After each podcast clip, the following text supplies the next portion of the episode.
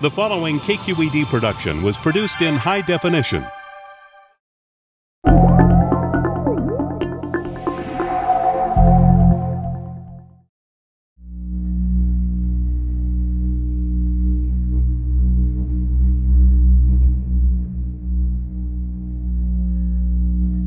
In ancient China, they were believed to be a giant celestial dragon devouring the sun. The court astronomers were charged with predicting total solar eclipses. And the legend is that when a couple of astronomers did not correctly predict a total solar eclipse, off with their heads.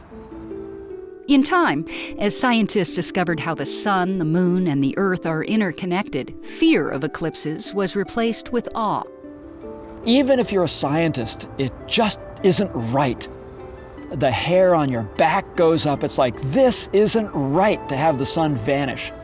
There are people so drawn to solar eclipses that they'll travel halfway around the world to witness one.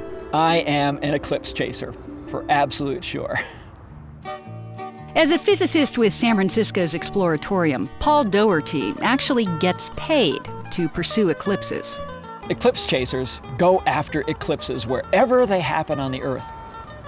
I went to an eclipse in the Atacama Desert of Chile. And before that, I got to go to Zambia, Africa. And then two eclipses in Turkey on the edge of the Mediterranean. The timing of a solar eclipse has to do with how often the moon comes between the sun and the earth. The orbit of the moon is actually tilted a little bit so that the moon most of the time passes above the sun or below the sun. Every one or two years, though, the moon passes right in between the Earth and the Sun, and the conditions are right for a total solar eclipse. So, when this happens, why are only some people able to see it?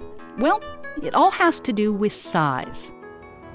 The sun is much bigger than the moon, and so the sunlight from the edges of the sun actually shines around the edges of the moon and makes a shadow that is a cone it comes to a tiny point. And during a total solar eclipse, this cone of darkness, it's called the umbra, makes a spot on the Earth that's only about 100 miles wide. As the Earth and the Moon rotate and orbit, this shadow travels several thousands of miles in a curved path. If you take an Earth globe and a wet piece of spaghetti and throw the wet piece of spaghetti at the Earth globe, you get a pretty good representation of the path of an eclipse. Only the people fortunate enough to be along that path will be able to see the eclipse. And this brings us back to the chase. It turns out that the Bay Area has been a hotbed of eclipse chasing for a long time. One of the most famous chasers was Charles Burckhalter, the first director of Oakland's Chabot Space and Science Center, which opened in 1883 as the Chabot Observatory. The superintendent of the Oakland schools had seen a an observatory at a public school system in Philadelphia. And he was really captivated by this idea and decided that this was something that Oakland should have as well. Eventually, it dawned on somebody that they actually needed some people who knew about telescopes to run the observatory and to keep all the equipment properly adjusted. And that's how Burckhalter originally became involved. Burckhalter, a math and astronomy teacher, had actually set up an observatory in his own backyard. When he became the director of Chabot in 1885, his position gave him the means to become an eclipse chaser. At the time, photos of the sun's atmosphere, or corona, were the only tools scientists had to study the sun. Determined to photograph the corona, Burckhalter set sail for the 1898 India eclipse. It was a very lengthy journey by sea to get there with all of his equipment. And the region was actually in the midst of a, an outbreak of plague at the time. But Burckhalter, as his letters home revealed, was undeterred. My average day's work during the 37 days in camp was not less than 16 hours a day, and part of this under a fierce Indian sun that must be felt to be appreciated.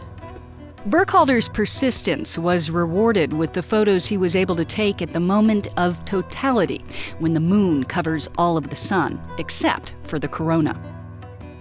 But when Burckhalter printed his India photos, he saw that they didn't show all of the atmosphere's detail.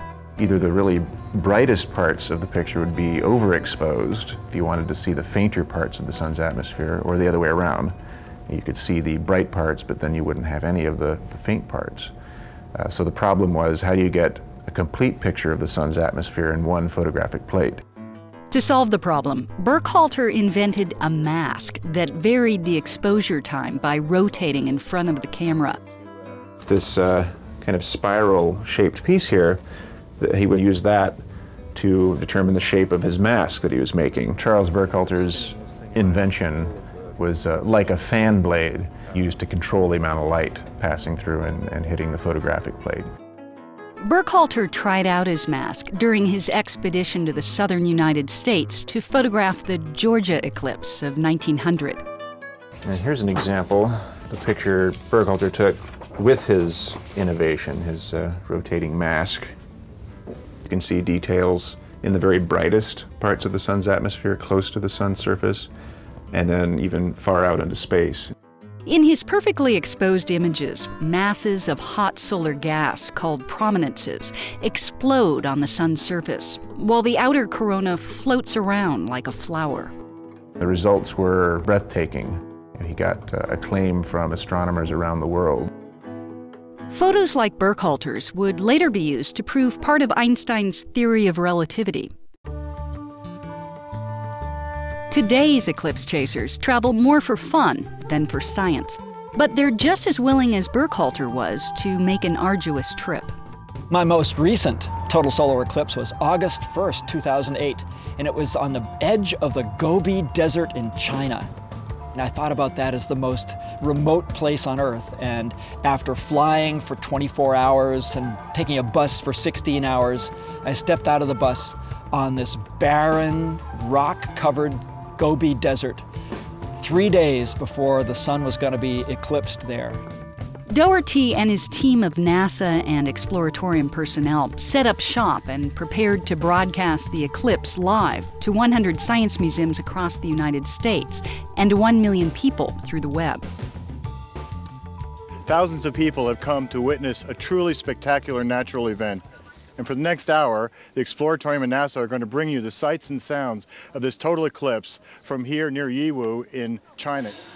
In San Francisco, a crowd camped out at the Exploratorium and waited for the eclipse to begin at 3:30 a.m. I think it's going to be awesome. I think it's going to be super cool, awesome, stuff like that. But in China, not everything was going according to plan. About 10 minutes before totality, clouds moved in and blocked the sun, and we were heartbroken. We could have heard a lot of booing in the audience out here because they're really wishing these clouds to go away. One minute before totality, the clouds cleared, and it let us see as the moon moved to block the sun in its entirety. As the sun completely disappeared behind the moon, the last rays of sun peeked through the moon's valleys in what are called Baily's beads. We have that diamond ring, a really nice diamond ring.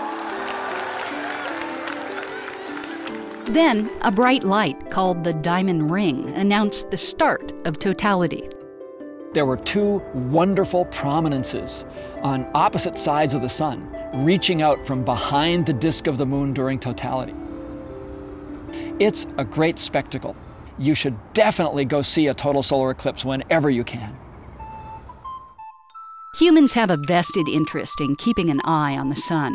Prominences warn us of solar magnetic storms that can hurt astronauts in space and cause power outages on Earth. These storms originate in the part of the corona closest to the sun's surface, and this inner corona can only be photographed during an eclipse. But perhaps solar eclipses' biggest contribution to science is still the curiosity they inspire. 哎，你是第一次观看日全食吗？我是第一次观看日全食，觉得 特别激动，然后觉得日全食特别壮观、特别漂亮。我希望以后能够多多参加此类的观测活动。Keep Quest free. Discover more and donate at kqed.org/quest.